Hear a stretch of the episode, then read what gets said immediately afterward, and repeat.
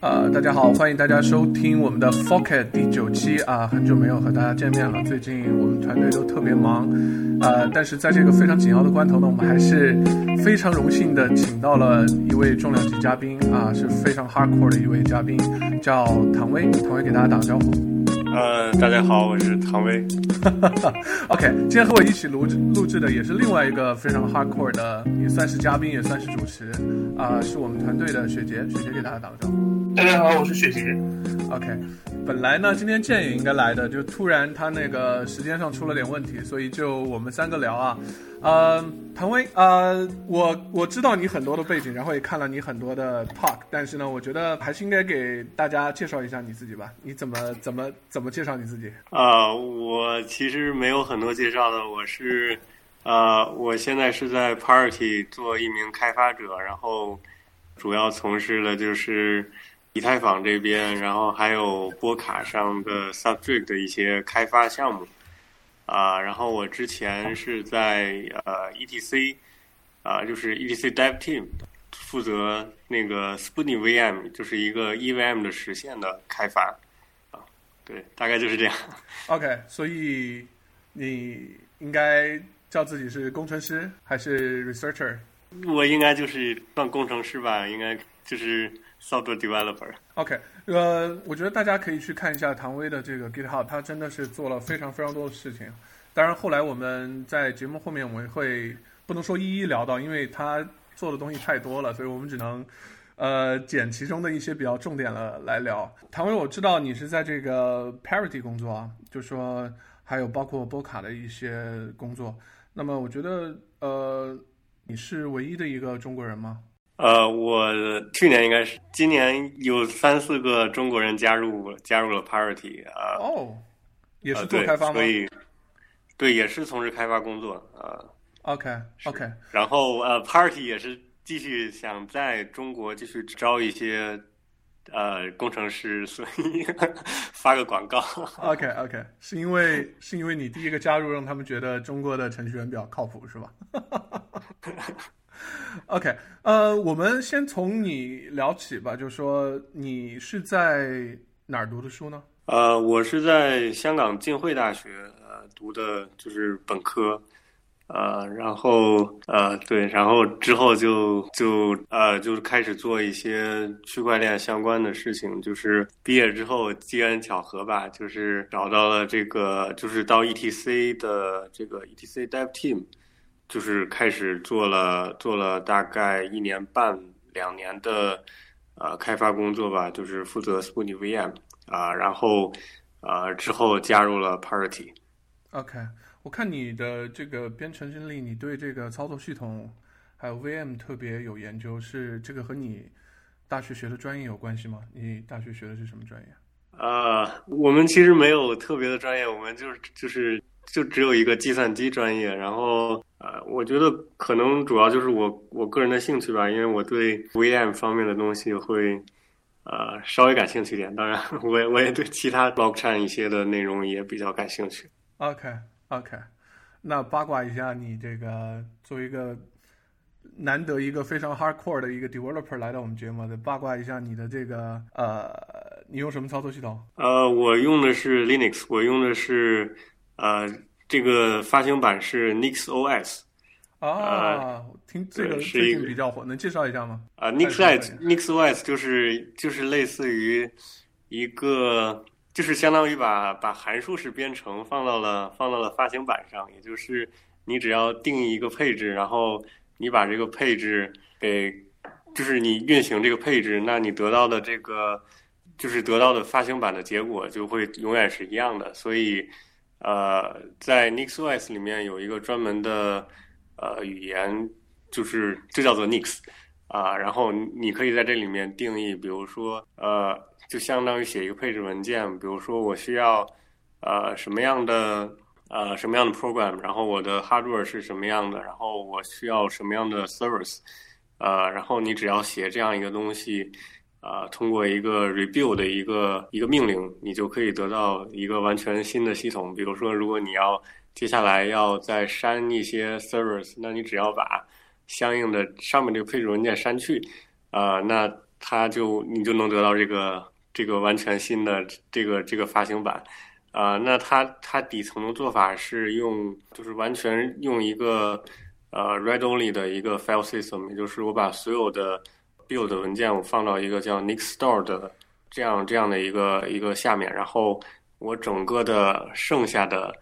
就是剩剩下的整个的这个这个文件系统是通过这个这个 link 去去造出来的，所以每一次启动系统的时候，它都相当于。有很多大部分的这个文件都是重新用 link 出来的，所以啊，就是非常容易维护这样一个好处。对，我靠，听起来好酷！雪杰，你有听说过这个？哎，我我插我我有听过，但是我想插一句的是说，它这个基于 link 的 Nextdoor system 和比如说 Docker 那种 overlay file system 有什么太大的差异吗？呃，因为 Docker 毕竟是。呃，就是 Docker，毕竟我就是给我的理解是，它仍然是一个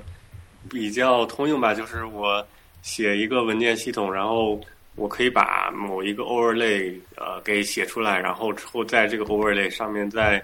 呃建立新的这个做新的修改。但是对于呃 NixOS 来说，就是说整个的这个就是整个的这个文件系统都是都是相当于 immutable，就是。你就是你都是通过这个，大部分都是通过 link 方式来实现的，所以啊，就是啊，在维护起来来说，就是给我的感觉是维护起来会十分方便。就是我大概用了 Nix NixOS 大概有啊至少三年的时间吧，基本上不用重新装系统。OK，用了三年。那之前用的是什么？你用过哪些发行版？呃，之前用了一段时间的干土，然后呃，在之前用的是 Arch，呃，然后也呃也有一段时间用用的是 MacBook。OK，OK，我我记得剑好像正好和你相反，他最早是折腾 Gen Two，然后后来是 Arch，然后就然后就停在 Arch，永远没有没有没有下一个。OK，感觉要用一辈子。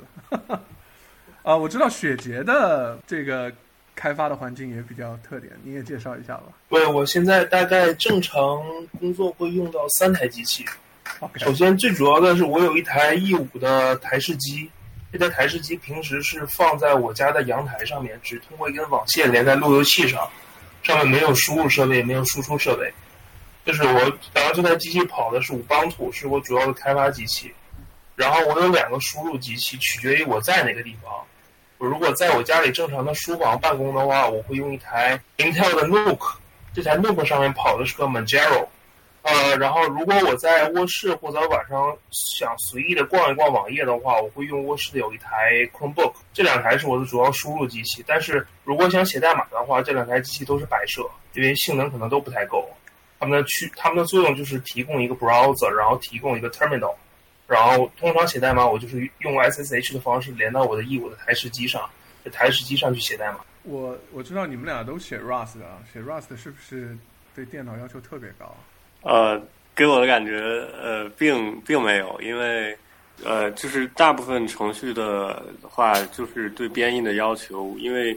呃，因为你毕竟是一个一个一个一个的库去编译嘛，所以对编译的对机器的要求并不高，只不过是。有的时候可能会，呃，快几分钟，慢几分钟。但呃，对于一些大项目，比如说写 party、写写 subject 的时候，呃，就是可能如果机器性能不是很好的话，就是写代码的感觉就不会没有那么好，因为你总是需要不断的编译嘛。然后可如果编译等的时间比较长，就会啊，就心里很不舒服。OK，那你你你你现在在比如说 Parity 整个编译字大概需要多长时间？啊，Rust 编译其实是呃目前呃整个社区的一个痛点。那对于 Party 来说，呃 Party Ethereum 和 Substrate，呃整个的编译过程在一体就是呃其实它是 CPU bound，所以就是用用最新的就比较好的 C 当前比较好的 CPU 的话是需要大约三十分钟的时间。OK 啊，所以还是比较长的啊。然后啊，因为呃，对于所有的编译器来说，都有一些 incremental 呃 compile compilation 的功能，所以就是通常比如说编译一下，然后可能做一些修改再编译的这个过程，可能啊大概是三十秒到一分钟的时间。OK，那你你是用一是是用什么机器开发？一台超级计算机还是一个？我也我我我也是用了一台 Intel 的 Nook。哦，OK，对。然后笔记本只是平常出去的时候。对我我有一台比较旧的 ThinkPad，呃，对，是出去的时候会用，因为呃比较慢。OK OK OK，说完操作系统电脑，聊聊你是你们你用什么 Editor 或者是 IDE 写 Rust？我用的是 Emacs，呃，然后就是我我是就是我通常只用那个啊最基本的一些一些一些插件，比如说最基本的这些呃代码高亮，然后我是通常不会用那个呃 Rust 的，就是很高级的，比如说那些 Language Server，就是能够让你能够。呃，有一些很很很 fancy 的那些代码补全的功能，我是通常呃不用的，因为我我会觉得那些东西其实会降低效率，因为呃你等那个代码补全的过程，你都可以把那个 那行代码打完了。OK，如果我没我没我没记错的话，应该你们俩都是 Emacs 党是吧？雪姐也是。非常神奇的是，我我在这边写 Rust 的环境和唐薇基本上一模一样。OK，也是一个 Emacs，只装了一个最基本的 Rust mode，然后 R R S 这种东西我也根本就没没有配，觉得你等他的那个时间，你可能已经在网上搜到答案了。怎么有一种你们拿 Emacs 当成这个 Micro Emacs 来用的感觉？就用基本的 Movement 那些东西说。就是这这是一直我我一直在想尝试的一件事情，就是逃离 Emacs，因为有的时候这件事情已经变成肌肉记忆了。然后我觉得 Emacs 其实。这么多年下来，它已经越来越来越来越多的变成一种 legacy 了，所以我在尝试去去用其他的 editor 来取代说 Emacs 这件事情。OK，啊，其实我我也我也曾经试过呃要逃离 Emacs，啊，但是啊，因为我我主要是就是我有很多功能是呃希望能够就希望能够有一些很简单的界面来实现，比如说。啊，最我最主要的是需要一个呃任务管理的一个界面。那啊，我目前用的是 Emacs 里面的 Org Mode。然后我在整个的，就是整个计算机领整个互联网上找不到任何 Org Mode 的一个一个可用的替代，所以啊，后来就放弃了，也是只能一直待在 Emacs 上。OK。这个 Org Mode 好像是所有其他 Editor 的痛啊，据说是神器。当然我也没用过，但是听过，反正用用的人都是离不开。反正我知道有两个东西了，Emacs，一个是 Org Mode，还有一个是那个什么 Magit 吧，好像叫是一个。对，Magit 就是我离不开 Emacs 的原因。OK，这两个东西反正据说是牢牢拴住了他们的用户，但我我没去试，因为我怕被拴住。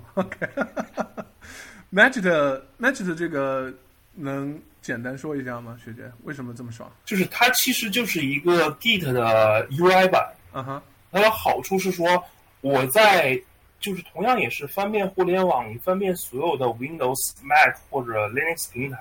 所有的 APP 加起来的话，我觉得找不到任何一个其他的软件能提供呃比 Magit 更好的操作 Git 的方式。它真的是把 Git 的整个 UI。用最 seamless 的方式集成到你的 editor 里面。OK，OK，哇哦，两个 Emacs 档啊！我作为用 Vim 的人，不知道聊啥好。大家用 Emacs 吧。呃，呀，这个八卦的话题聊了蛮多啊，我们还是得说回来说一下这个 blockchain 相关的东西。呃，我想问一下唐伟，就是你是？怎么接触到 blockchain，开始了这这个整个 blockchain 方面的编程的旅程呢？能简单聊一下吗？呃，我其实一开始并不是说专门想做 blockchain 的，因为呃，我只是呃，就是非常喜欢做开源软件，所以呃，我只是希望毕业之后能够。呃，找到一份从事开源工作的项目，然后呃，当时呃也是因为机缘巧合，正好就是 E T C Dev 啊，就是呃 Ethereum Classic 上的开发团队正好在呃刚创立，然后正好在招人啊，然后因为当时我呃也是用了 Rust 一段时间吧，然后他们也在招 Rust 的工程师啊，所以一拍即合，然后后来呃就加入了 ETC Dev，也就开始。呃，从事一些呃区块链相关的事情，然后也一直是在写 Rust，呃的代码。OK，我看呃你有一个项目叫 Rux 啊，这个项目是你在大学期间做的吗？呃，是，就是我是在大概大三、大四的时候，呃开始写这个项目吧，因为呃当时呃其实写这个项目只是因为好玩，就是。呃，当时想要自己呃试着写一个，呃，就是呃简单的可能操作系统或者微内核之类的东西，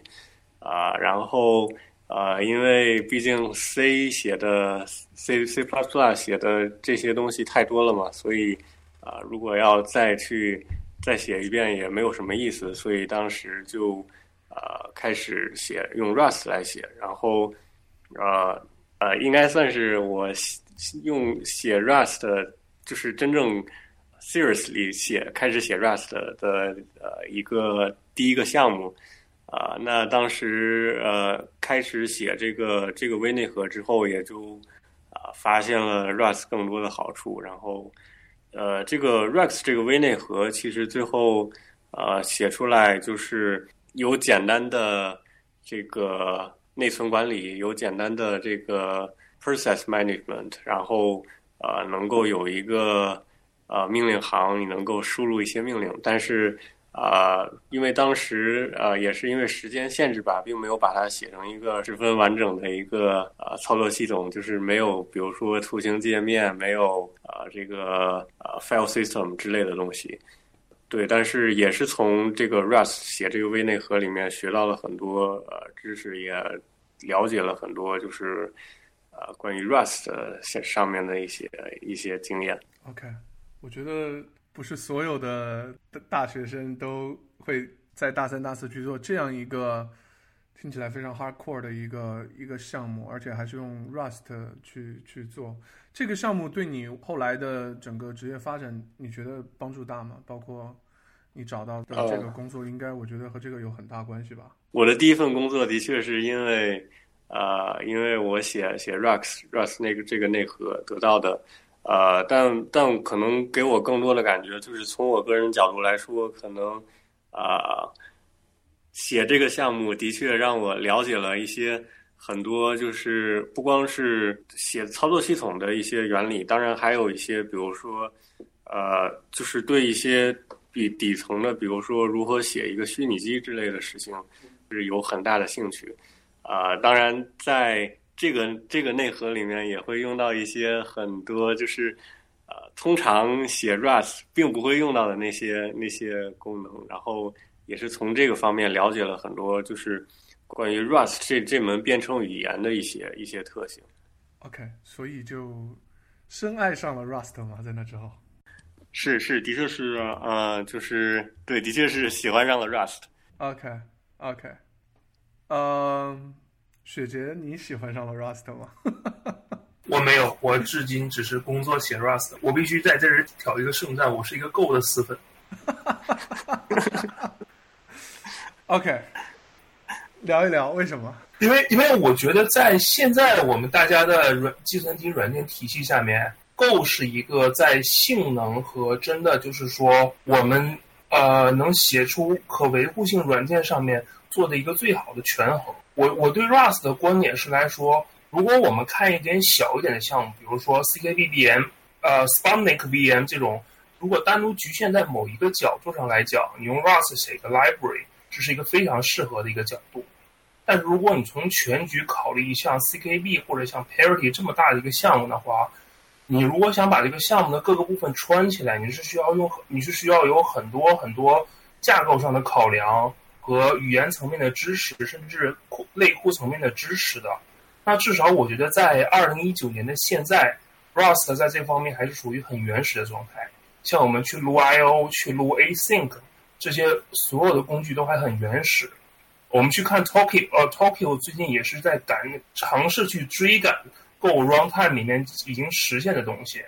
那么，既然已经有 Go 这么完善的东西，我们软件工程里面一个一个呃重要的理念就是用最合适的工具去做最合适的工作。那我们为什么不尝试一种 hybrid 道路？如果在下面需要真正挖性能、用最底层跟底层交互的部分，我们用 Rust 写一个合适的 library。但那那在上层把不同部件组起来，去让更好的调度 CPU 的部分，我们为什么不用 Go 呢？OK，所以。所以，我我感觉也是说，直接把 Go 和 Rust 进行 compare 也不是一个非常好的一个对比吧。我觉得现在来讲来说，他们不是能直接竞争的东西。对，所以你的意思，比如说我们做 I/O 啊，有一些东西我们做 I/O 的地方，我们可以用 Rust，但是上面类似于胶水性的东西，我们可以用 Go，是这个是这个。对，就是就是你你可以说核心的组件我们用 Rust 去写没有问题啊，性能很好，安全性也很很棒，这个没有问题。但是把这些组件去去去组合起来拼成一个大的项目的话，而且尤其是说怎么样更好的调度你的 CPU，做一个更 responsive application 的话，我觉得 Go 在这边的场景会更好。OK，但是 Rust C C 加加比呢？比如说我们要去做 I/O 那部分，在这边我我我来提一个另外一个会讨打的一个观点。OK，我觉得 C 加加我们大家就遗忘掉比较好。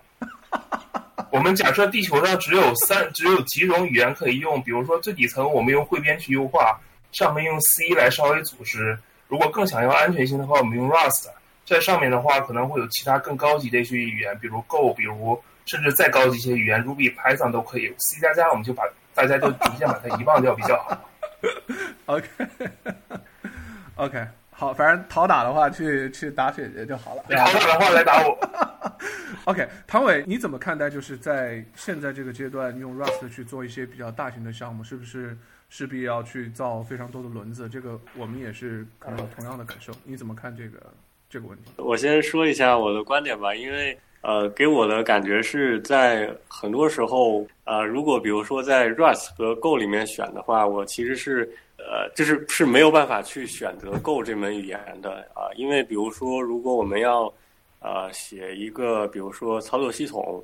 啊，写一个内核这样的东西的话，这样的东西是一定要运行在底层的，就不管这个项目是大是小，它一定是要啊运行在底层的，它必须啊能够就是关于这个。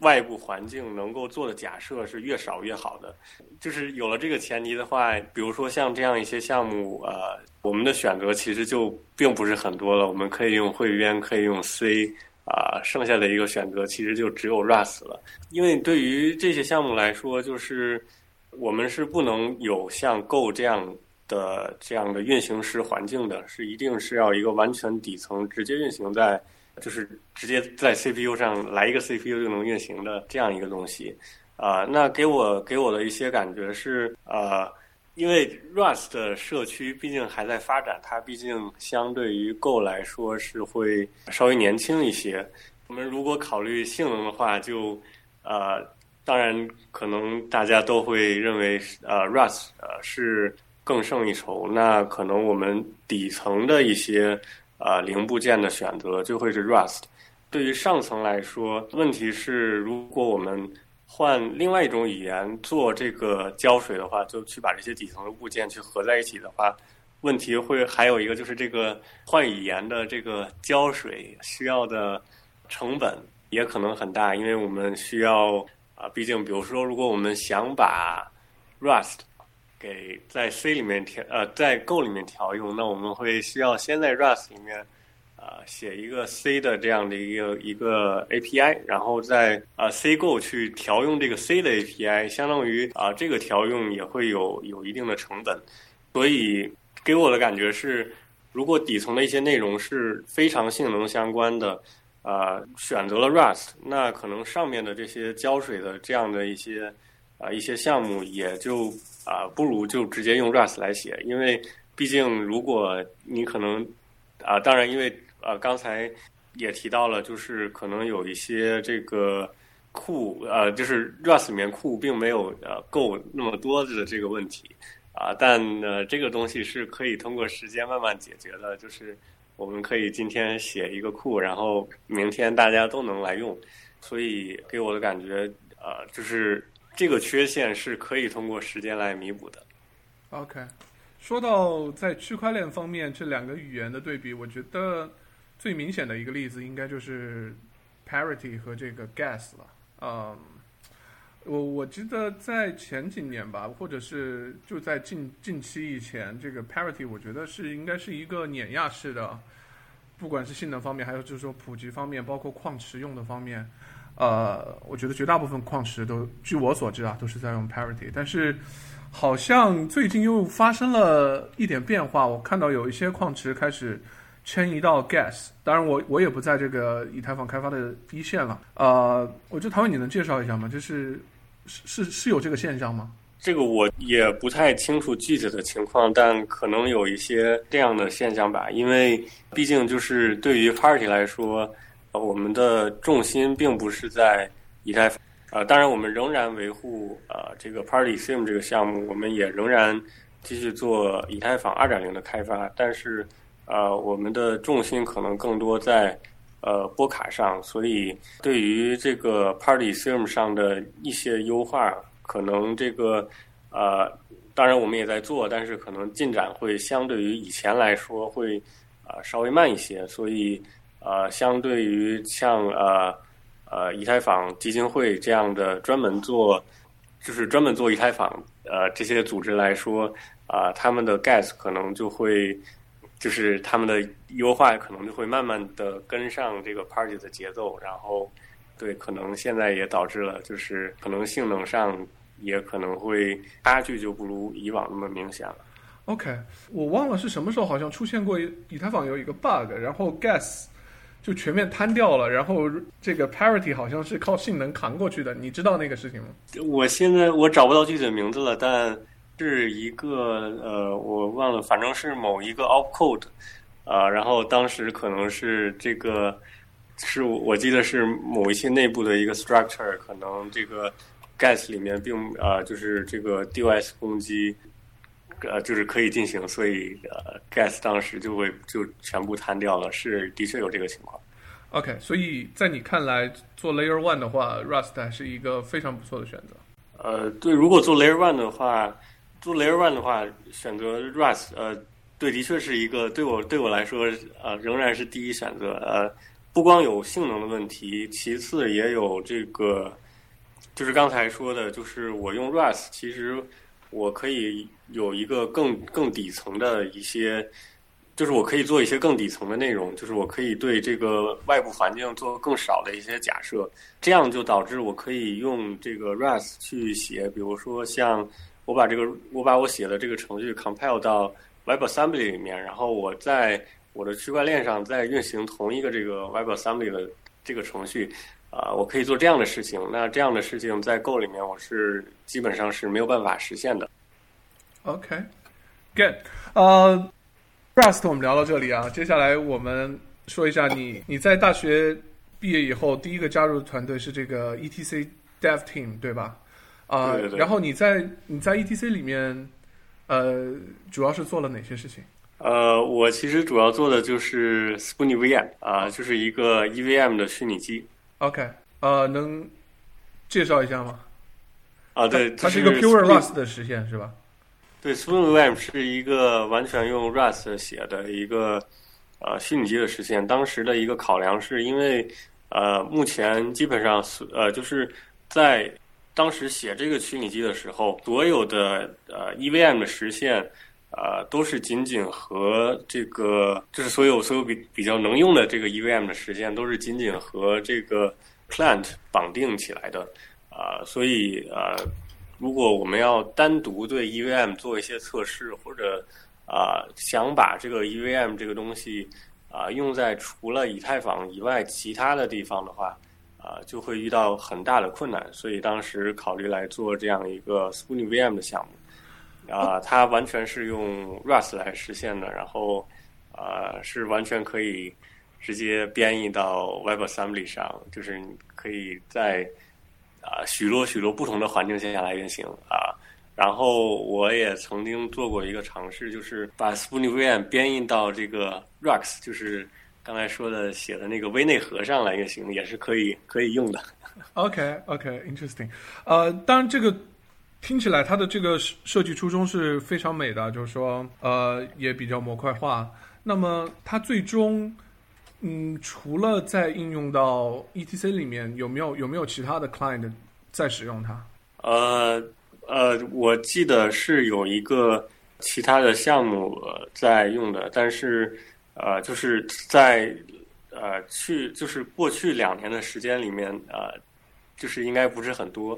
啊，但是目前我们是希望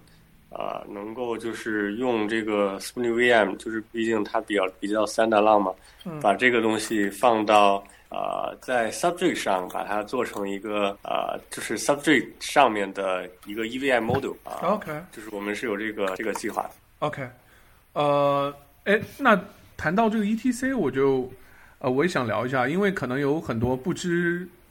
呃，不知情况的群众都认为，好像 ETC 是不怎么需要开发的，就是把这个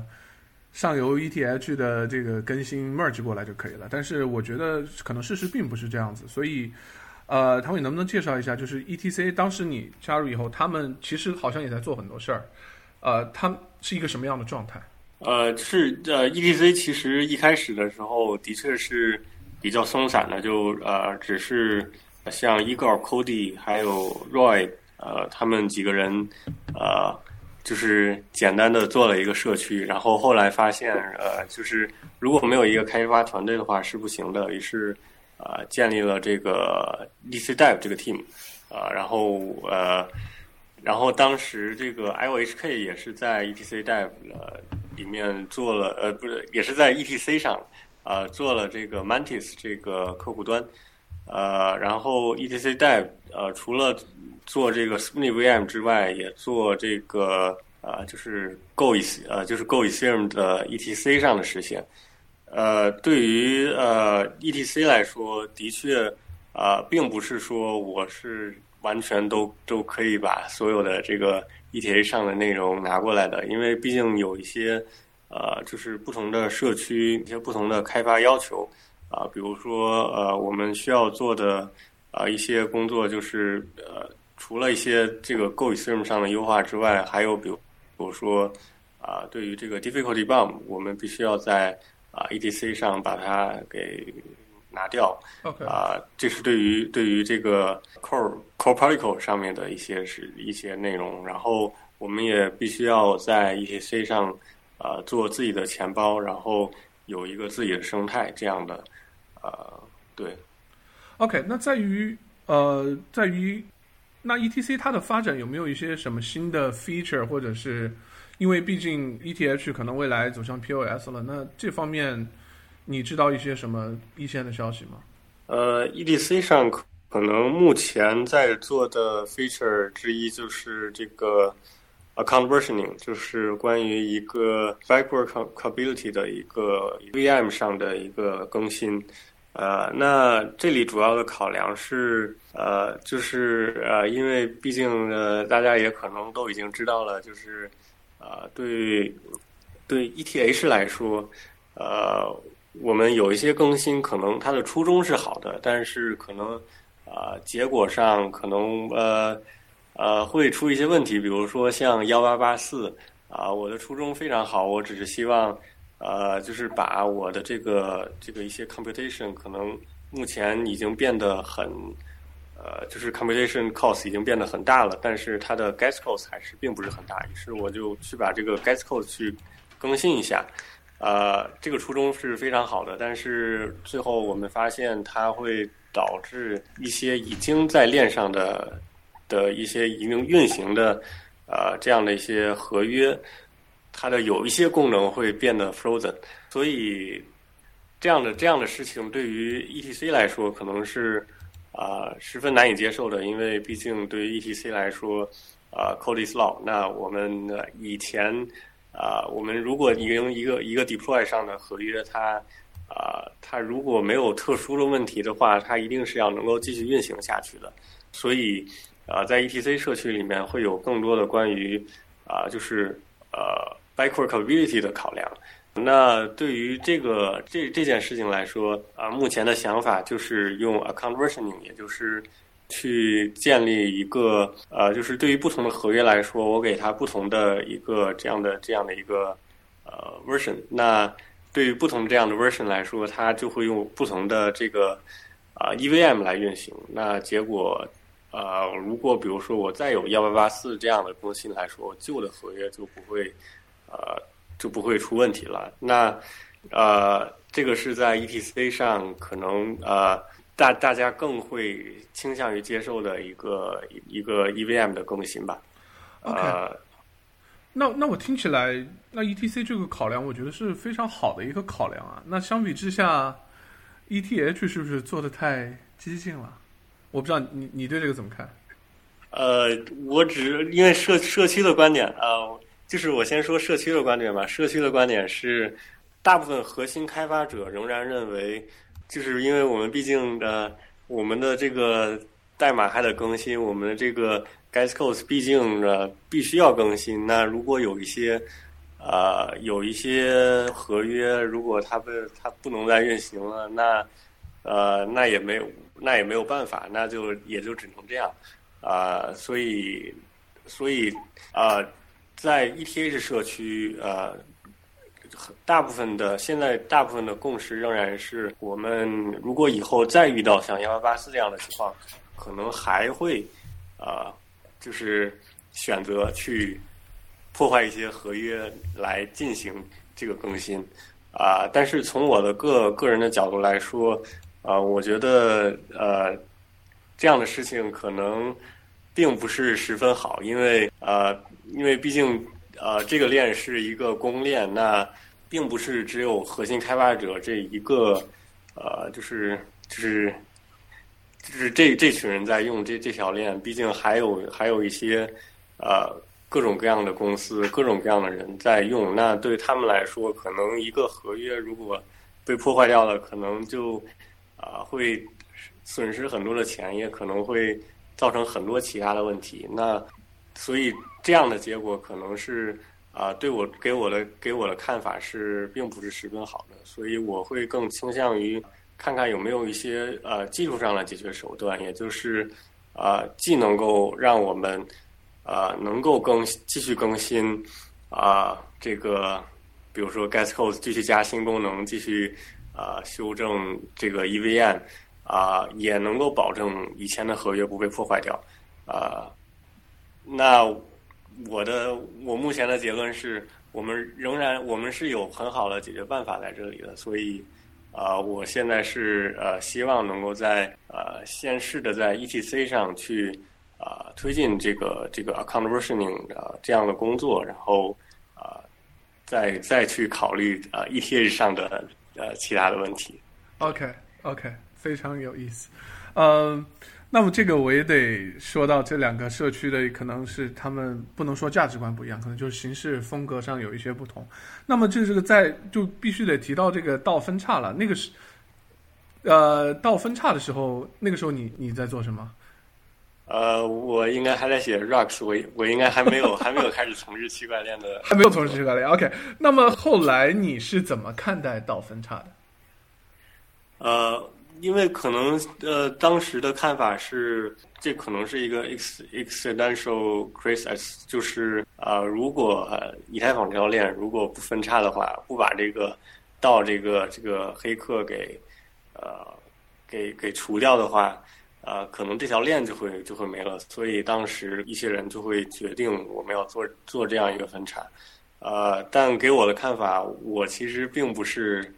啊，并不支持，就是主动的去修改这个，因为倒分叉的的做法就是我去直接把这个，呃，攻击者的这个这个钱包里的他他偷的这个钱，然后再再转转回来，啊，但我其实是并不太喜欢这样的做法的，因为这样的做法问题是啊，就是他开了一个很不好的先河，就是。那比如说后来这个万一，比如说一些政府机构或者呃或者因为整一其他的其他的已经决定要把一些少部分人的钱给收走啊，那他们是不是可以这样做做这样一件事情呢？那啊这就演变成了一种的多数人的暴政，就是啊，给我的感觉是并不是并不是很好的，呃呃，对，所以对我来说，可能对于呃道的态度可能并不是那么好，但啊，毕竟这已经是一个呃，就是大部分人啊接受的事情了，那呃，那我们也不可避免的产已经产生了以太坊和以太坊经典，所以呃，我觉得今后可能我们要做的事情是呃，就是。可能去迈迈过这一步，然后，呃，然后再，但但是也是要也是要继续在在呃以太坊和以太坊经典呃社区里，去把这些关于比如说 immutability 关于啊这个道的这样这个事情到底今后可不可以再做啊这样一件事情一定要讨论清楚。OK，其实我的看法和你挺像的。OK，那么呃，现在 ETC 发展怎么样？就是就你的观察。呃，ETC Dev 这个这个团队在去年的啊十二月份，因为一些资金原因解散了。啊，那后来啊，但是后来又有一个新的团队加入，叫做 Etor。啊，他们把 ETC Dev 原来的一些开发者拉过去了。啊，那给我的感觉是。啊，目前呃，这个呃，E T E T C 上的这个这样的一些呃，就是开发吧，还是很呃比较健康的，因为我们有不同的这样的一些 L H K，他们决定重新加入了 E T C，我们也有啊，EC Cooperative，还有像其他的一些团队来来做一些呃做一些在 E T C 上的项目啊，然后我们最近也有了，比如说像一些。呃，去决定以后到底怎么在 ETC 上呃功能的更新，所以给我的感觉还是啊，就是在逐渐变好的。OK，good。呃，那我听下来，我觉得 ETC 呃是你第一个做区块链的一个比较正式的项目，然后我觉得它它走的路线感觉也挺符符合你价值观的啊。那么后来为什么呃加入了 Parity 去做了这个 ETH 的开发？当时是怎么样一个经历？呃，因为 Party 其实对啊 ETC 也是比较友好的，啊，然后呃，因为当时当时的考量只是希望能够继续写 Rust，所以可能这个 SPOONVM 这个项目做完之后，呃呃，因为当时是开始写一些一些呃 Get 上的上的内容，但呃，但是因为我个人还是希望继续写 Rust，那 Party 是呃一家几乎完全呃就是。完全写 Rust 的公司，所以当时就决定加入了 Party。然后 Party 是这门语言和区块链里面也是很出名的。OK，呃，在 Party 工作是一个什么样的状态？是一个 remote 吗？你现在人是在哪里？对，呃，Party 以前呃，我做了大概呃一年的 remote 吧，就是呃，我当时是在珠海啊，就是 remote 做这些开发之后。啊，搬到了柏林，也就是 Party，啊，目前的大部分大部分人都都住的地方。啊，所以你现在不是 remote 了？开始的时候是。我现在，我现在应该不算是 remote 了。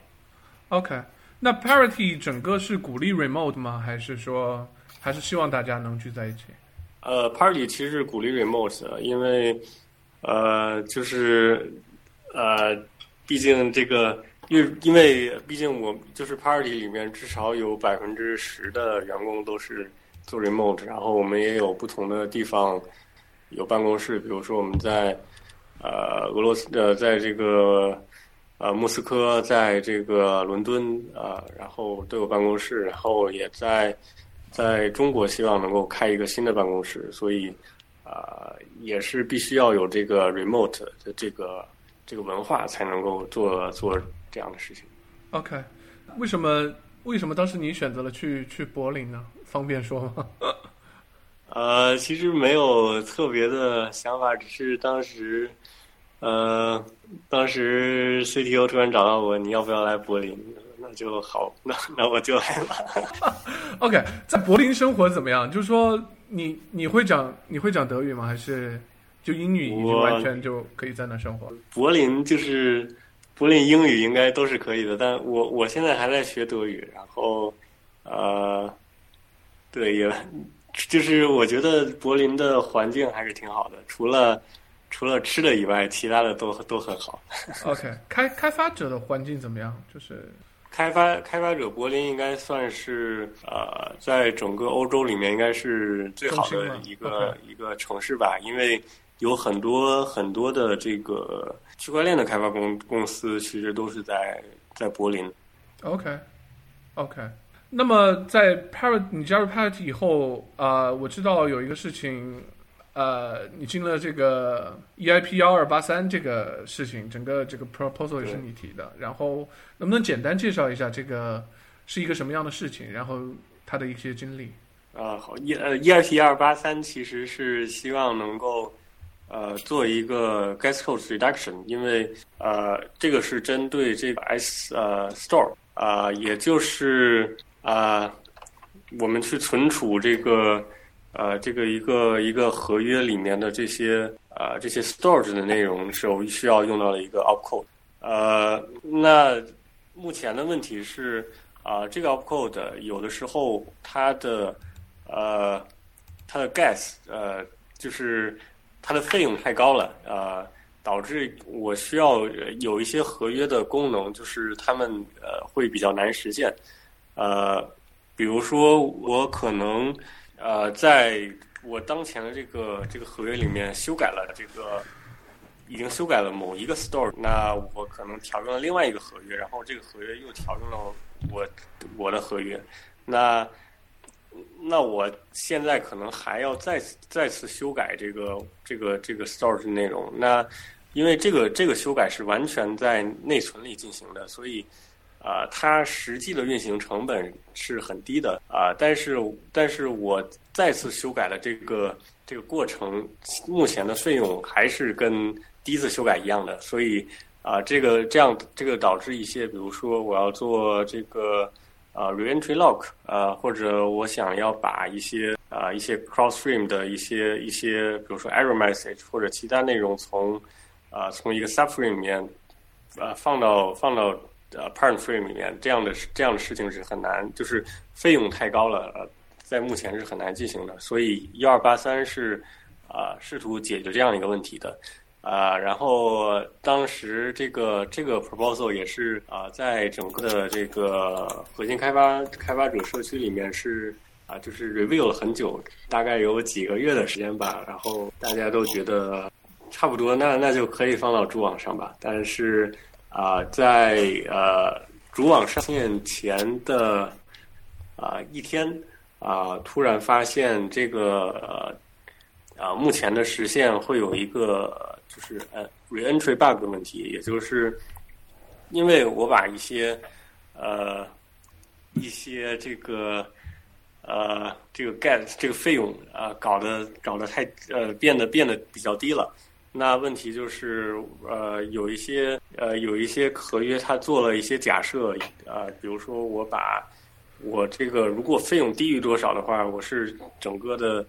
呃，这个合就是合约的 store 是不会被修改的，啊，这个假设在以前是成立的，但是在现在就呃，在一二八三之后就变得不太成立了，所以我们会有这个 entry bug 这样的一个问题。那当时决定是。啊，把这个幺二八三这个 EIP 先铺掉，呃，然后等下一次的 hard fork 时候再再呃再进行，呃，那于是这个幺二八三这个 EIP 现在变成了 EIP 二二零零，啊，然后也是几乎一样的内容，然后呃，希望能够在是解决了 reentry bug 这个问题，然后希望能够在。啊，伊斯坦布尔这个 hard fork 呃来进行实现。那我个人对这个幺二八三的啊这个问题的这个考虑也是呃，就是呃，毕竟这个是一些合约做的假设。那呃，如果比如说 D 二八三这个东西我放到一条新链上，它是完全没有没有任何问题的。但啊，毕竟我要处理。呃，以前呃已经 deploy 这个 contract 的问题，所以给我的感觉，可能最终的如果要解决像 D 二八三这一类的 EIP 的这样这样这样的问题的话，我们还是需要做 account versioning，呃，OK，从根本上来把它解决掉。OK，所以直观听起来就是它不太像一个 bug，对吧？只是因为以前的合约做了一些假设，导致了它看起来像一个 bug。我可以这么理解。因为因为毕毕竟这个，就是就是我们我们有的时候会觉得，就是我觉得这个这个也可能是这个核心核心开发者社区有的时候会呃稍微有一些啊。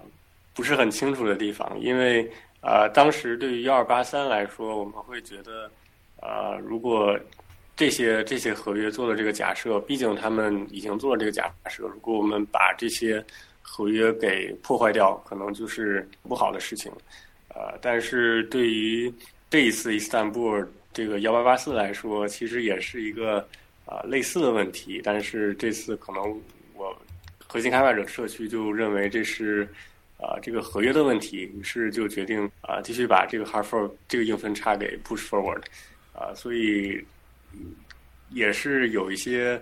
啊，就是不一致的地方吧。但我我也理解他们的考虑，因为啊，当时的毕竟是因为幺二八三时间比较紧急，因为只有两天的时间要做一个决策嘛，所以啊啊也是可以理解的。OK，我也然后。哎，我有另外一个问题想问，就是说，我好奇的一件事，就是说，像比如说，在一二八三这里面，你做了一件事情，是把 S Store 的 Gas 呃 Cost 从一个较高的值，呃，再调到一个较低的值。然后我的问题是说，这个新值通常情况下，我你是怎么样定出来的？是你是跑了一些 experiment 去测这个值吗？还是说这个值是根据经验定出来的？呃。当时这个值是根据是呃，就是一二八三这个值是根据经验定出来的，是啊，因为呃，因为毕竟所有的实现，我的做法都是呃，我会在内存里面有一个有一个 cache，呃，然后我会把我已经 access 的这些 storage 啊，就是已经修改过的这些 storage 放到这个 cache 里，所以结结论就是我这个这个这个呃。就是这个 S S store 这个第二次第二次再去呃再去 access 这个这个 slot 这个这个这个呃这个呃这个 storage 的这个值的时候，呃它的 cost 应该跟我做啊 S log 的 cost 应该差不多，所以当时呃基于这个假设就把这个第二次再修改的这个 S store 的这个费用改成跟 S log 的一样了。那目前目前这个二零零也是基于同样的假设，当然这个因为在伊斯坦布尔里面，这个 S log 值也变了，所以我们需要一个新的 EIP 来呃去定义这样所有的这样一些东西。OK，学习还有问题吗？没有没有。OK，那么我们接接下来聊一聊这个以太坊二点零啊，因为我知道你可能最近呃大量的工作是在这方面，然后呢。呃，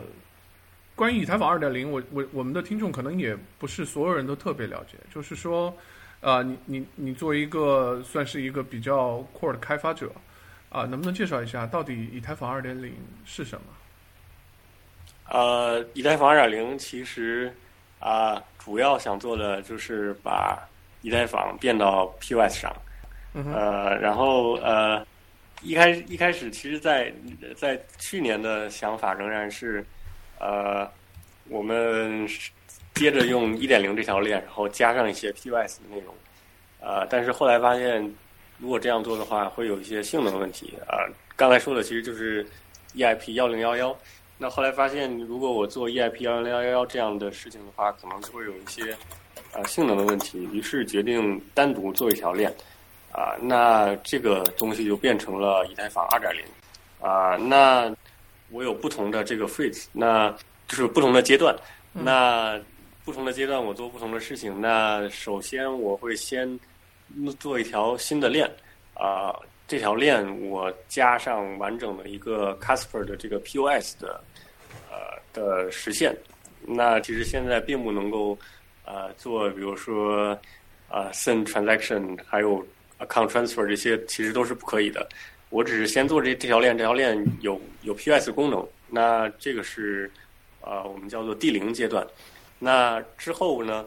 呃，我再在这条新的链上加上这个 sharding，这个我们叫做第一阶段。然后在这个 sharding 上呢，啊，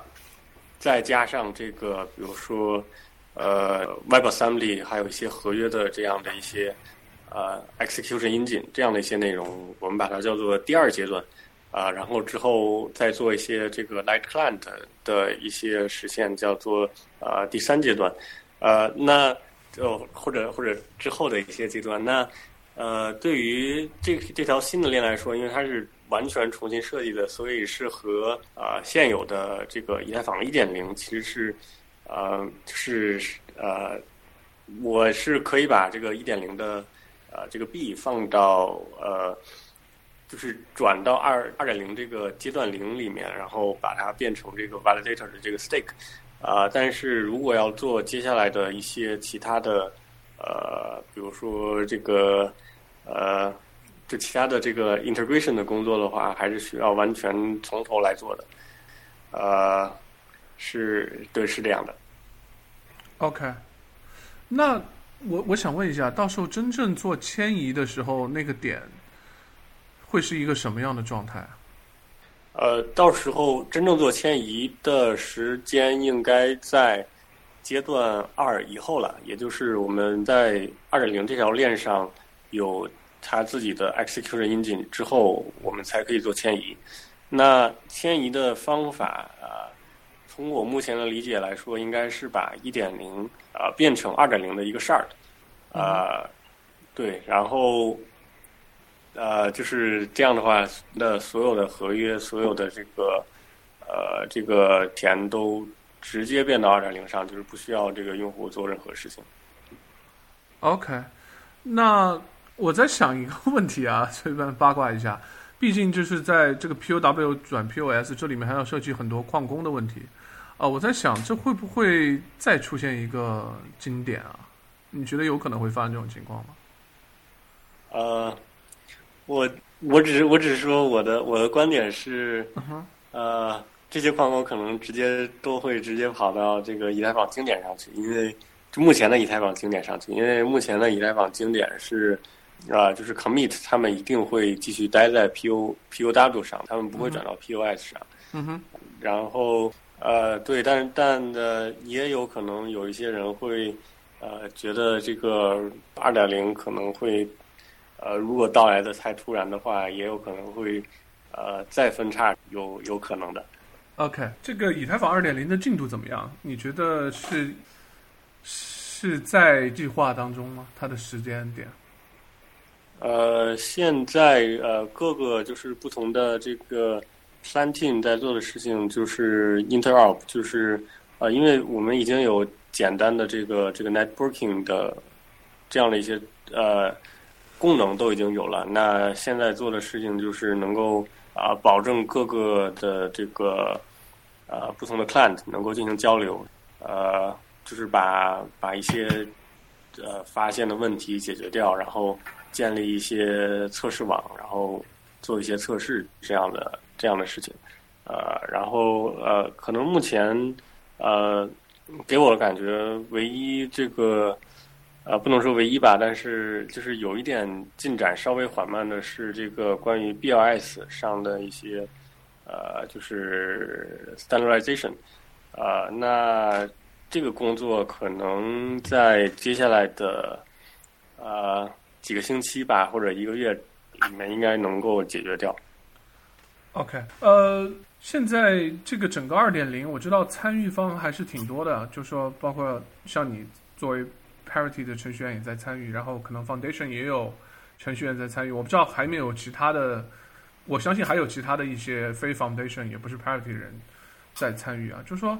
现在是一个怎么样的工作模式啊？能不能聊一聊？就是说，一个社区人我怎么去把大家 organize 起来，去去做同一个目标呢？呃，这个其实是一个就是呃标准优先的方式，就是。呃，相当于这个，呃，我有一个 research team，这 research team 写一个，呃，关于二点零的这个 beacon chain 的这个标准，就是啊，所有的这个关于整个 blog 会怎么怎么是什么样的，然后我这个 state transition 是如何进行的，我这个 fork twice 这个 consensus 是啊是是如何进行的，这样的一些东西都先把它啊写下来，然后呃有了这个这个标准之后，啊各个不同的客户端呃团队呃就会去实现实现这个事情，啊然后啊呃然后也会有一些比如说呃就是一些标准的一些测试啊测试用例，然后这样的测试用例呃在。把在不同的客户端上都呃实现出来，都通过了之后，我们就大概可以说，不同的客户端都实现了同一个这个以太坊二点零，他们啊应该都可以能够互通了。然后在这个在在这个基础之上，我们再做 interop，也就是在做 networking，再把不同的客户端实际的去呃呃整合起来，呃，就大概是这样的一个工作模式。OK。呃，我我知道这个以太坊基金会，他们好像是应该每周会有一个会吧？它是要直播的，是每周吗？还是怎么样？我看应该是每两周，就是每两周会有一个以太坊二点零的一个会会，然后这个会一般都是在周四。OK，这个会我知道你也有参与啊，就是说，到底是怎么样的人能参与这个会呢？呃，其实就是呃，其实呃，就是不同的各个不同的客户端团队吧，然后还有这个啊研究团队呃的，还有测试团队的啊一些工程师会参与，然后大家更新一下啊，就是互相更新一下啊，目前各个项各个不同客户端测试还有这个标准的进展，然后讨论一些这个。标准上的问题以及之后的一些一些计划之类的事情。OK，据我所知，以前这个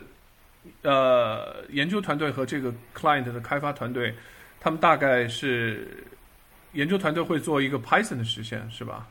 然后也不是写 specification，但是大家就去 follow 这个 Python 的实现。我不知道现在是是什么样的情况，是一样的吗？还是有有有有不同？是是是这样，就是呃，这个标准是呃，它仍然是一个标准，但是这个标准是，就是你可以用一个 script 把它编译成一个 Python 的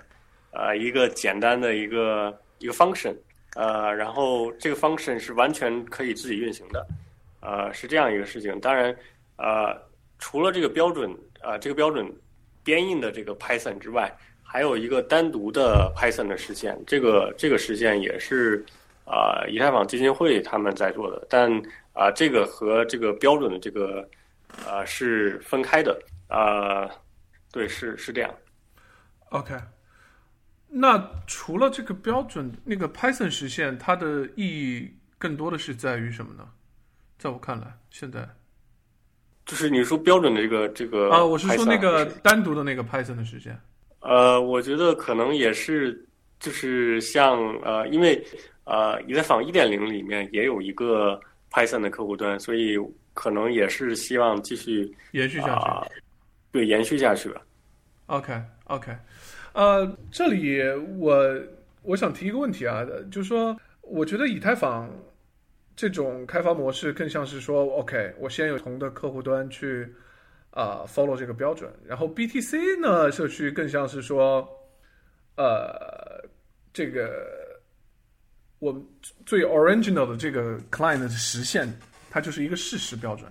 你你更喜欢哪一种？呃，叫它思潮也好，还是开发方式也好，你更喜欢哪哪哪哪一种方式？呃，我觉得这个呃各有各的好处吧，因为对于呃。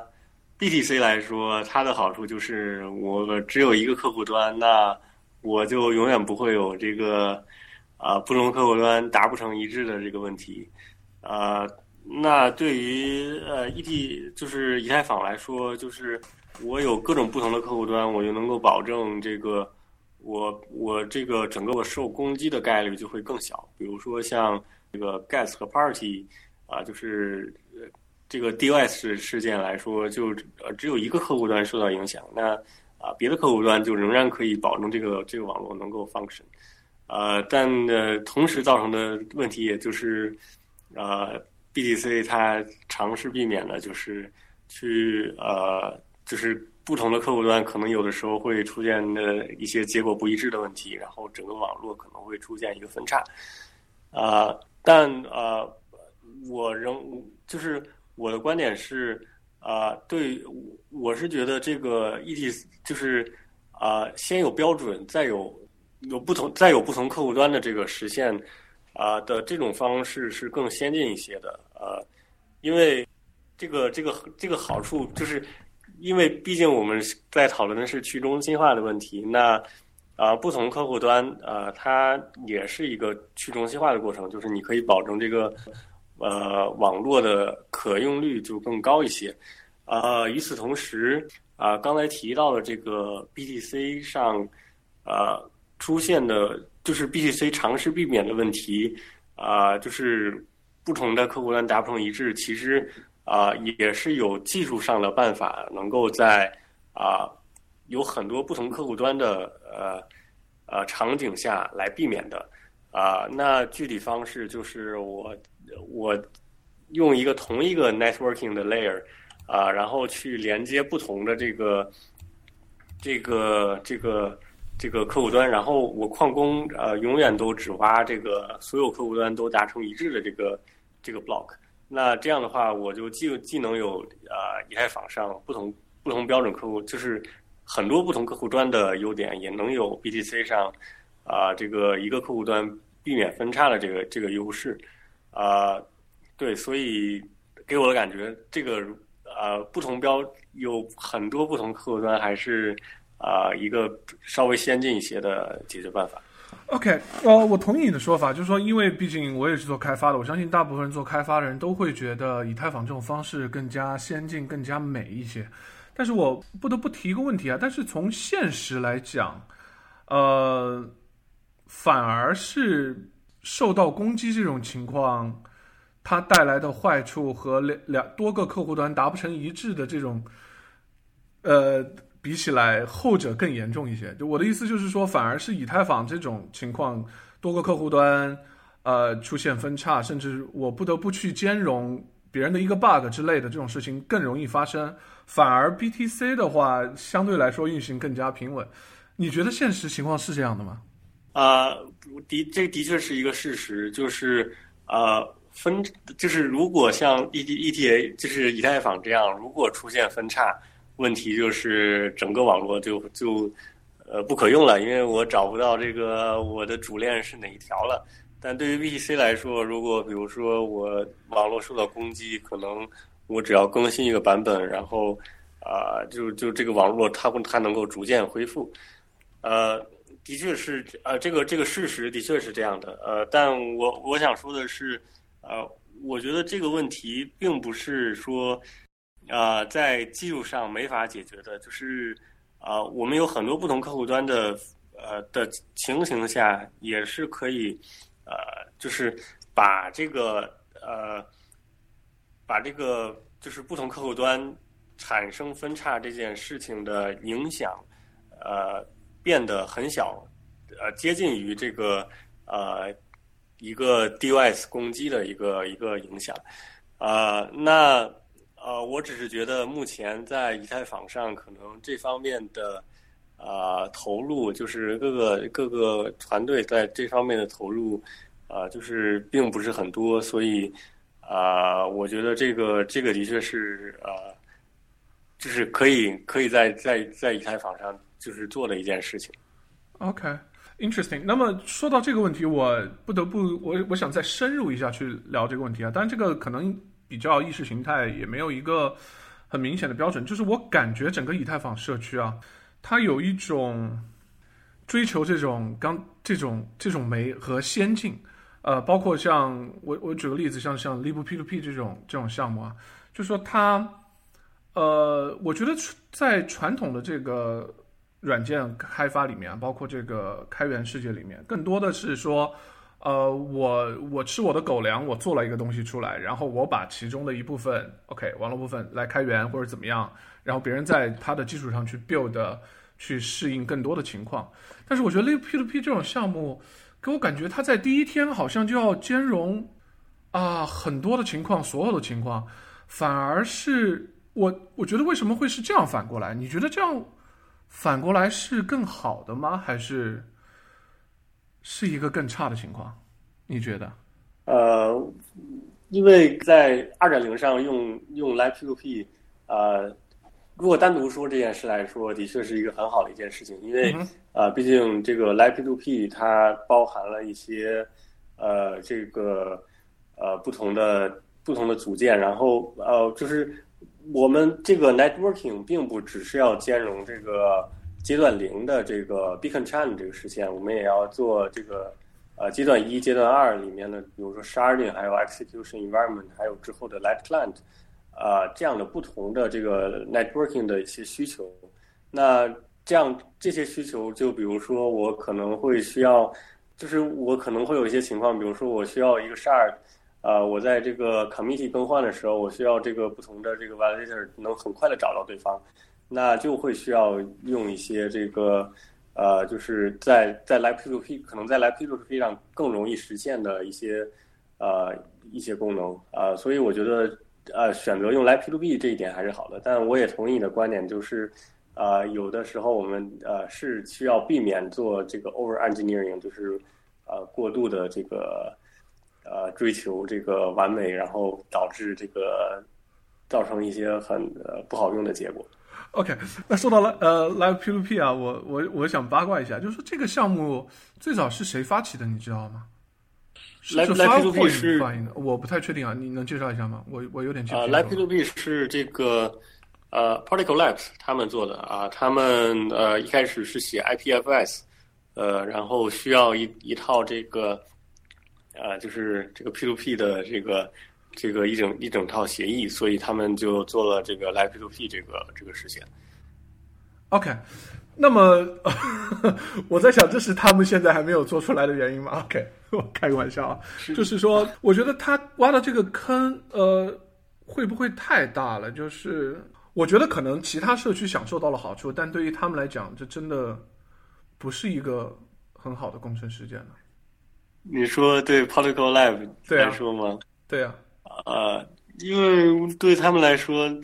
我觉得还好吧，因为因为 IPFS 毕竟呃是可用的了，只是他们有的时候呃可能有一些资源上的资源管理，就是就是这个程序的资源管理的问题，然后也有这个呃就是可能有的时候找不到找不到合适的这个 peer 啊的这样一些问题，但这个并不是啊 Live to B 的问题，是这个是这个这个算法并不好写的问题。OK OK。OK，那这个问题我们也就点到为止了，因为我觉得一个东西它是不是 over engineering 是一个很难，每个人看法不同，很难去去说清楚的。但是我我只是有一个感受，我觉得，呃，以太坊的整个现在的社区是偏向于完美主义和这个。这一方的，呃，当然有没有过这个我不好说，我觉得也没有过，但是他至少是站在这个先进和完美主义这个这这这个方向在做这件事情的，呃，我不知道你是不是同样的感受啊，但是我我我我觉得和 BTC 社区比起来是有一点这样子。OK，嗯，接下来我们再聊一聊你，呃，其他还做了蛮多的项目啊，我看到一个东西啊，就是呃，在这个。呃，Sputnik VM 又到了你自你自己的这个 Ripple 下面有一个，然后这个以太坊经典下面有一个，这个是发生了什么事情吗？不知道有没有什么八卦可以挖掘的这里面？这个没没有具体的，这个呃，其实没有具体的问题的，就是并不是并不是 politics 上的问题，这个只是啊，因为呃，就是 EDC EDC Dev 提到了，就是去年他们。呃，去年底他们解散了，所以 EDC Lab 呃不能够继续支持做 s p u n y VM，啊，然后于是这个 s p u n y VM 项目就啊就交由这个 EDC Labs Core 他们在开发，啊，但呢最近因为这个啊 EDC Labs Core 他们最后一个做呃做这个 s p u n y VM 的工程师也走了，所以 EDC Labs Core 也没有办法继续做这个 s p u n y VM 项目，所以。啊，我只是决定啊，就是啊，因为这毕竟是一个，就是给我感觉还是一个在 Rust 上比较好用的一个 UVM 的虚拟机的实现，所以我仍然是想把它继续做下去的，所以我就又重新 开始写写一些这个这个上面的事情。OK，所以所以现在这个主要的更新是在你自己的这个 Ripple 下面，但是你还是在不停的更新，是吧？对对对。啊，呃，我我我想再插一个问题。哎，你说。我我其实也想问一个八卦，我想问一下这个 Spark Spark VM 这个名字是怎么由怎么来的？呃，这个其实是原来 EC 呃 EC Dev 起的，就是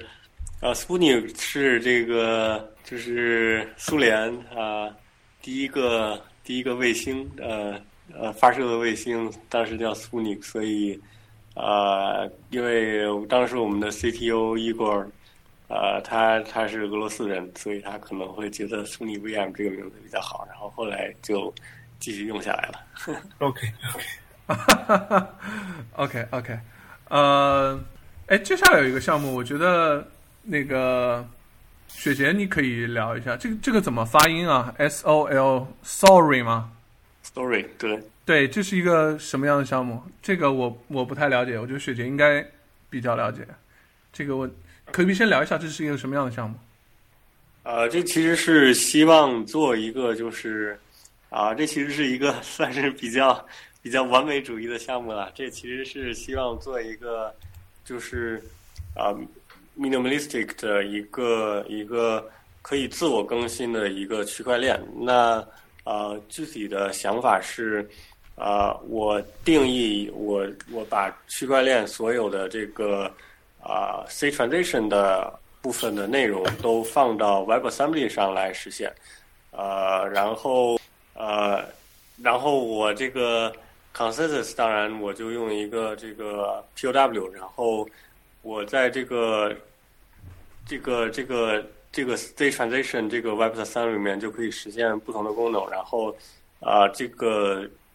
这个 C transition 它的这个代码也是可以自我更新的，那我就可以实现。啊，没有，就是不需要 hard fork 的的更新的这样这样一些内容，对，它其实就是这样一个一个实现。然后呃，可能是算是一个比较完美主义的项目吧，就是希望能够啊把所有的这个 WebAssembly 上的这些需要 function 的定义都都最最用的最小的这个集合去实现。OK。呃，我觉得有一点你，呃，在在你的 website 上讲的很有意思的一件事情，就是说，你希望 sorry 的每一个确认某一个 block 的时候，只用到前一个 block 的内容以及前一个 block 的 runtime output。那实际上我们知我们知道区块链的话，可能比如说在当前的 block 前面有一万个 block 的话，这一万个 block 可能会生成无数个 count 或者是无数个 UTXO。我想问的话，如果我们只用 parent block 的话，这个地方我没我没有想通的是，究竟我们我们我们该采取怎么样处理呢？啊，就是我这个，在我这个这里面说的这个 parent block 到啊当前的 block 这个 validation 啊，是去保证我就是这个这个 part block 到当前 block 这个 transition 是合理的。我并不是保证啊，就是这个这条链的确是主链，然后之前的所有的 block 都是合理的。啊，然后这个这个实践起来其实并不复杂，只是就是用用一个 stateless 的的一个一个模式。那具体的做法就是，呃，因为我所有的 state 我都存在这个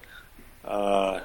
就是这个一个 Markov tree 里面。那那这个 markle tree 我可以生成一个一个 proof。那这个 proof 放到我把这个 proof 放到我这个每一个 block 里，那我这个。Parent block 我就可以完全用它自己的这个这个 proof 的这个信息去啊去做这个 state transition，那就达到这个 stateless 的这个效果。OK，就相当于你还是会有一个 state 或者是叫 Merkle tree 去保存信息，你只是你只是确保这个信息是在前一个 block 之前是无法被篡改的。我不知道我这样理解是不是正确。在前一个 block 无法被篡改，能能解释一下什么意思吗？就是呃，就是我我的意思是说，呃，假设我们当前 block 需要 verify 某一个 count，但是这个 count 的具体信息可能是还在你的 Merkle tree 里面，嗯，但是你的 parent block 保存的只是这个 Merkle Merkle tree 的 proof。那我去，比如说我想 verify 这个 account 的话，我还是要去拿到这个 proof 对应的 Merkle tree 里面的实际内容。呃，对，但这个实际内容我是可以直接放到这个 blog 里面的，就是这个 blog 可能会稍微大一些。哦，I see，我明白了，明白了，明白了。会会稍微大一些，但但因为你毕竟可以通过一些 networking 的方式把它把它解决掉嘛。I see。OK，那么这个是你的一个 side project 吗？对，这是一个 side project。我发现你有好多 side project，是因为以太坊的开发要等太久，别人 review 吗？还是你的效率太高不是，了只？是只是因为有有有有这些 idea，所以想就把它们写下来，然后看看能不能做出来。OK，厉害厉害。呃，我觉得也推荐大家去关注一下你的各种 side project，还有你的 blog，我觉得特别酷啊！你你你的，大家可以可以可以去看一下他的 blog。第一第一篇是是什么平行宇宙，我记得写了一段话，然后后面还有一个真实中的你，这样 超级酷然，后又插一句，那个域名其实也很酷是吗？哎，我的还没注意到，域名是什么？，that word 就是 that 点 word。OK OK that word that dot word OK，这是我的第一个 pick，强强烈推荐。OK，那最后我们来聊一聊这个 blockchain 和的 VM 的一些话题吧。就说，呃，首先你做了非常多的 VM 的作，你也特别喜欢，然后也在从事 blockchain。那么现在这个市面上比较，呃，算是几个可选项吧，EVM，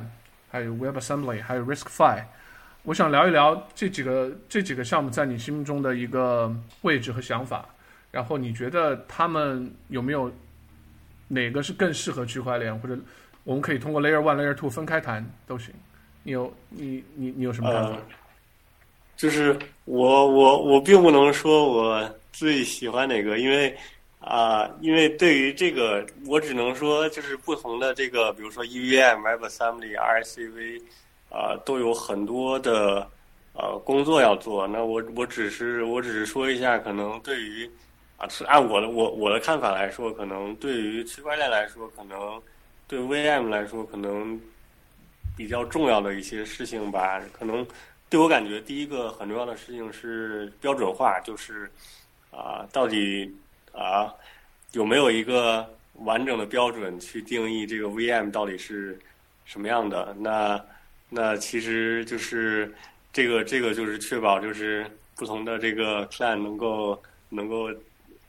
就是总是得得到同一个结果。啊、然后也也确保这个不同的这个 compiler 能够生成对应的这个代码。那啊、那我觉得对这一点来说，RSCV 是做的最好的。然后啊、因为毕竟我有这个模块化的一个这个这个标准的定义。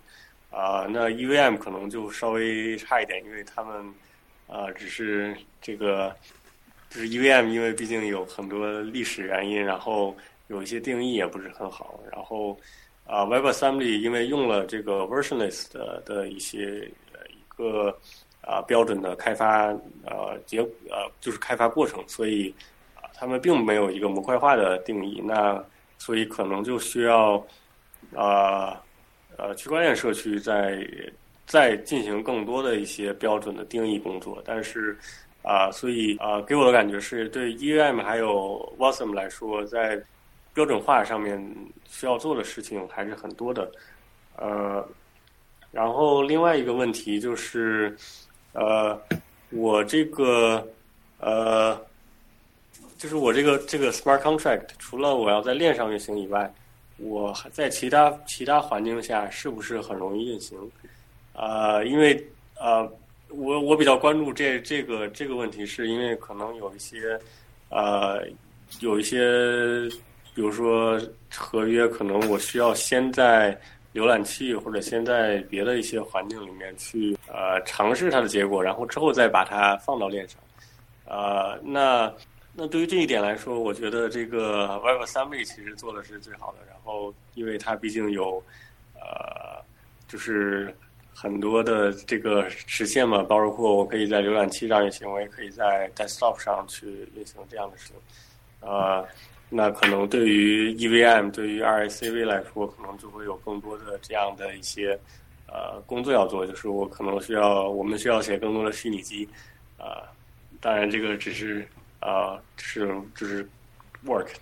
就是这只是我们要做的事情。啊，然后第三点我比较关心的就是呃社区的支持吧。然后呃，因为对这一点来说，毕竟如果如果用某一个 VM 的人多的话，呃，那他得到这个 attention 就多，那我可能遇到的这个攻击的这个 attack surface 就会更小，而且我这个呃 VM 的优化也会更更多一点。那啊，可能对于这一点来说，Wasm 和 RICV 都做的比较好。当然，对于 UVM 来说，因为目前只有以太坊这个呃，就是以太坊相关的这些链在用，所以可能就会呃稍微呃差一些。呃，但啊，我我只是觉得就是呃很不同的 VM 啊，其实对于啊在链上其实都可以用，就是呃因为有的链呃就是只是不同的考虑吧。比如说有的链它就想。呃，把之前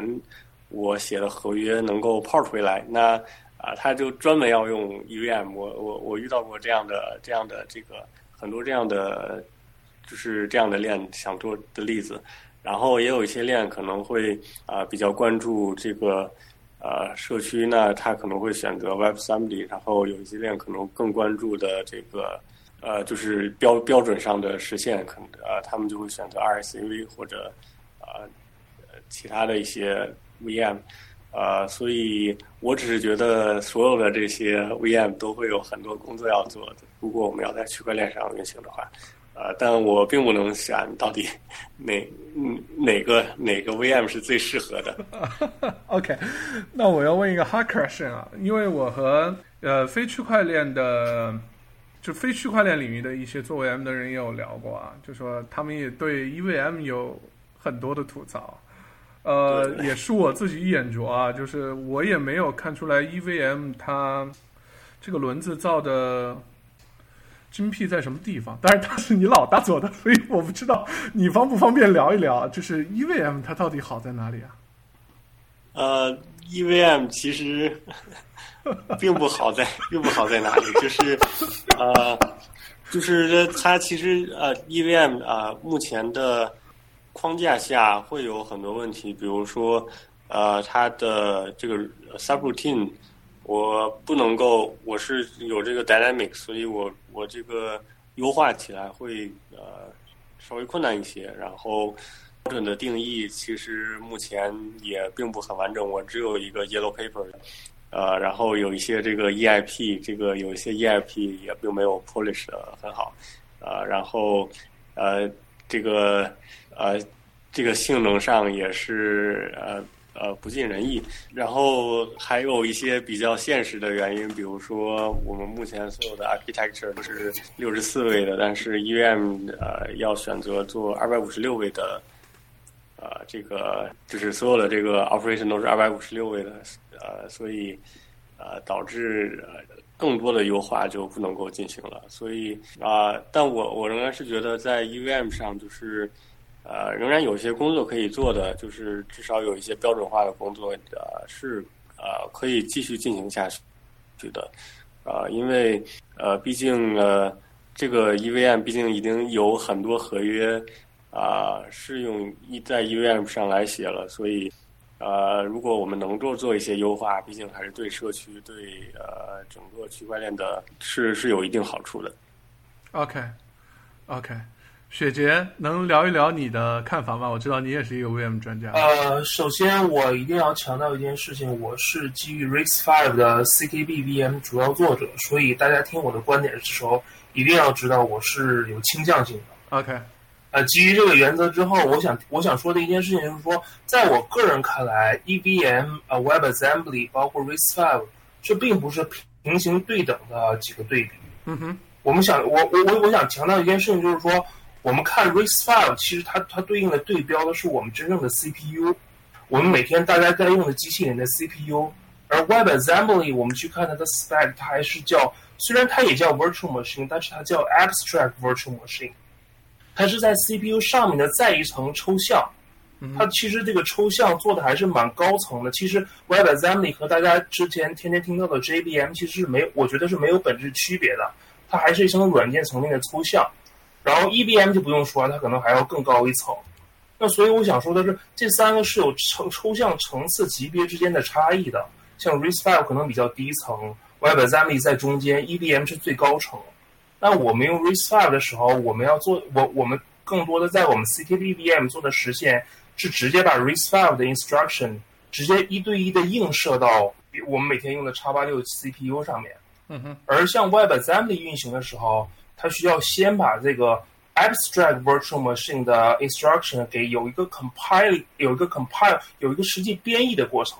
它要把这个东西先编译到叉八六上面，这造成了抽象级别的差异，导致一种结果就是说，我们用 RISC-V 的 VM 不代表我们就抛弃了 WebAssembly 的 VM。我在做的一件事情就是说，我们可以把 WebAssembly 的代码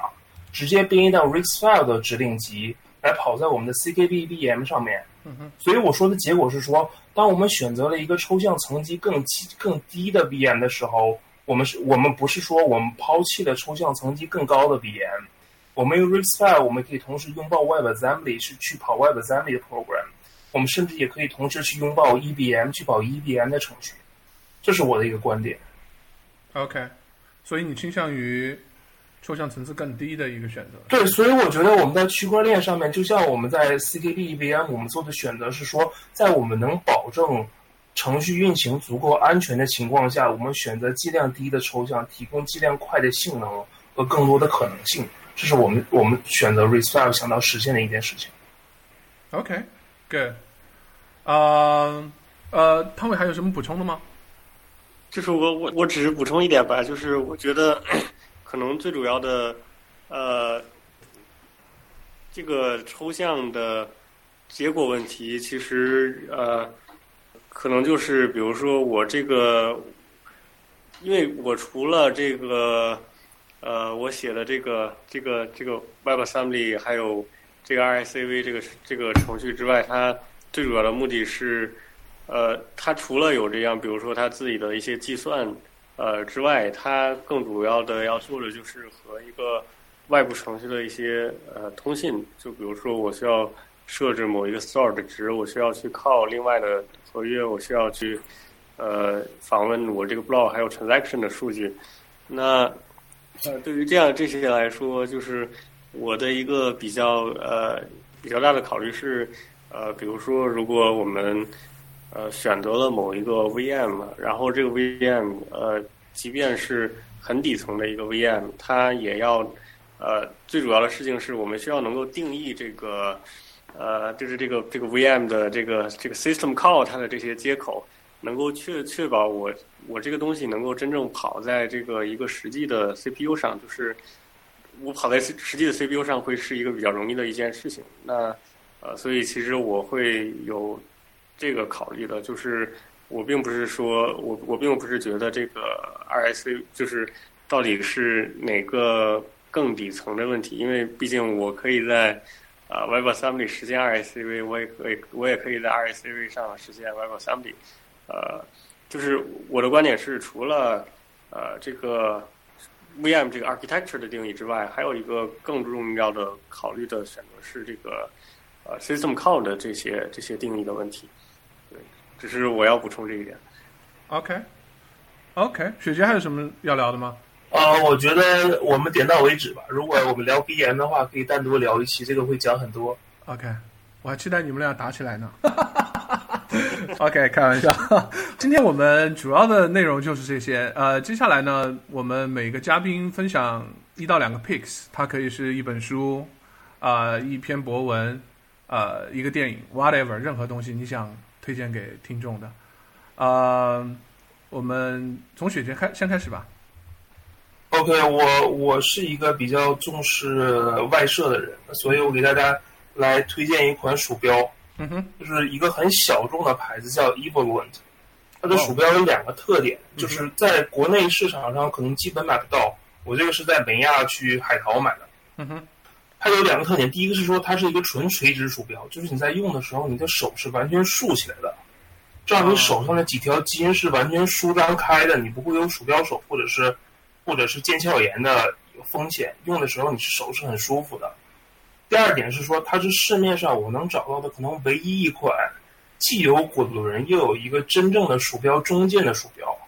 就大家可能觉得就是说我天天只用左键右键就 OK 了，甚至如果用如果用 Mac Trackpad 的话，你可能只需要用用一个键就 OK 了。但是说实际上，如果你真的有一个实体的中键之后，你会发现很多的 application 在中键上是实际有用处的。就像在 Chrome 上面用中键可以点击一个 link，可以直接从后台打开。你用中键去点击一个 tab 的标题的时候，它会直接把这个 tab 关掉，它会帮你节省很多按键。会让你的使用更舒服。那整体这两个 feature 单独如果看起来的话，可能都是很不起眼的东西。但是它的结果就是说，它们这些合并起来之后，可以进一步帮你提升体验。那像我们这些大家可能每天都坐在坐在电脑前十个小时甚至更以上时间的人来说，我觉得啊，释放我们的双手，让我们的体验更舒服，来减小我们得关节炎的风险，是一件很重要的事情。OK，你开始说。你对中键这么执着，我以为你是用什么 Plan Nine、Acme 这种 editor 呢？必须用中键，结果没有。我觉得那那是另一个我们可以改日聊的话题。你对 Plan Nine 还有研究吗？OK，可以，可以，可以。可能那个适合在 Tower 聊了，不适合在这个 f o c u s 聊，对吧？这个太太太程序员了。OK，啊，唐威有什么分享给大家的东西吗？我我想跟大家分享 Org Mode，呃，因为我我我的确觉得这个就是 Emacs 上的 Org Mode，因为我的确觉得，呃，这个这个就是这个 Test Management 的呃管理管理软件，的确是你呃只要一上手用了，就是完全放不下的，因为呃嗯，就是你可以把它当做一个，比如说只是写做 documentation 的一个。一个工具，或者你可以用它做真正的这个 agenda 的这个 test management，呃，都可以实现。然后你甚至可以在这个 ORGMode 里面写代码，然后运行。比如说我在 ORGMode 里面，我可以做的一件事情就是，呃，我用这个 ORG Bubble 去生去写一段代码，然后用这段代码去啊再生成生成生成另外的一个 ORGMode 的 block。呃，可能你真正会用了之后，可能就会能够提高啊工作效率吧，或者能够把这个就是你的文档变得更整洁。所以 我想跟大家推荐这个。OK，说的我又想试一下 Emacs 了。当年就是因为 Augmod 和这个 Magic 让我对吧特别想转 Emacs。啊，哎，那我问个问题啊，就是。那比如说，你这个手机上，呃，你有这个，比如说同步到其他设备的需求吗？比如说，用个平板、手机，你你怎么去看这些东西呢？我其实没有，因为我都是我我，比如说我要做一些事情，就待在电脑电脑旁。我一般，比如说我如果做平板的时候，我就只是用来玩之类的。OK，OK，非常好，Orgmo，大家。雪贤，你用 a u g m o d 吗？我不太用 a u g m o d 我曾经尝试过，但是后来弃坑了。OK，OK，就是我是一个不会用 To Do List 的人，就是我没有这个 Task Management 这个需求。OK，脑在脑子里 Management 是吧？就我我会倾向一件事情，就是说，如果我脑子里想不想想不到一个 Task 的话，那说明这个 Task 不够重要。OK，如果它足够重要的话，它总会在我脑子里。不停的出，呃，可能在我眼前不停的出现几次，然后我就记住了。OK，当然也也当然也也有可能这是一个因为我太懒的一个借口。OK OK，interesting，非常有意思的观点。OK，那最后我来 pick 一个东西吧，就是我 pick 一个这个 password management tool 啊，当然这个像什么 LastPass 啊，什么 One One Password 这个已经非常流行了，很多人也在用。呃，我我想我想推推荐一个这个叫 Bitwarden，啊，它的特点呢是它是开源的，呃，而且呢它支持你啊这个自己去 host self host，你可以自己去 host 一个 server，然后去呃去搭，当然你也可以用它自己的服务，呃，关键就是说它这个跨平台做的特别好，呃，基本上你不管是 Linux 还是呃 Chromebook 还是这个 macOS。你都可以都可以用啊，支持比较好。而且它如果你不想自己 self host 的话，它的价格也非常便宜。呃，关键是开源啊，关键是开源，这一点我觉得特别好。像 One Password、LastPass 都不开源，有时候让你比较不放心。然后呢，我推荐这个还有一个就是另外一个软件，也是做 password management，叫 KeyPass XC。它是基于它是 fork 了 KeyPass，然后做了对不同平台做了一些优化，包括它有这个 Mac 的，还有什么 Windows 的，还有其他平台的，还有还有 Linux 的。呃，都做得非常好吧，比 k p a s s 做的更加的精致，但是它也是开源而且免费。呃，我为什么推荐两个呢？因为我觉得做这个区块链的人，他区块链社区的人吧，他他有保存密码的需求，他有保存这种私钥的需求。像我的话，我的 strategy 就是说。呃，我的这些，比如说比较和区块链相关的和这个币相关的东西，我会放在这个 KeyPass 里面，然后不同步到任何地方，我就自己手动保存或者 whatever 去去去保存它。然后这个像网上的一些账号密码，我就通过这个 Bitwarden 啊，本来它也是开源的，然后呢，就是很多不那么重要的都放在。这这样就是你有不同的 strategy 去存储你的一些密文的东西吧，啊，我就推荐这两个软件，啊，今天非常开心，我们超时了啊，超时了，但是我觉得聊得挺开心，啊，非常开心能邀请到谭威吧，也希望以后，呃，有过一段进展以后能再来我们的节目和大家进行分享，谢谢，谢谢，OK，大家拜拜，拜。拜。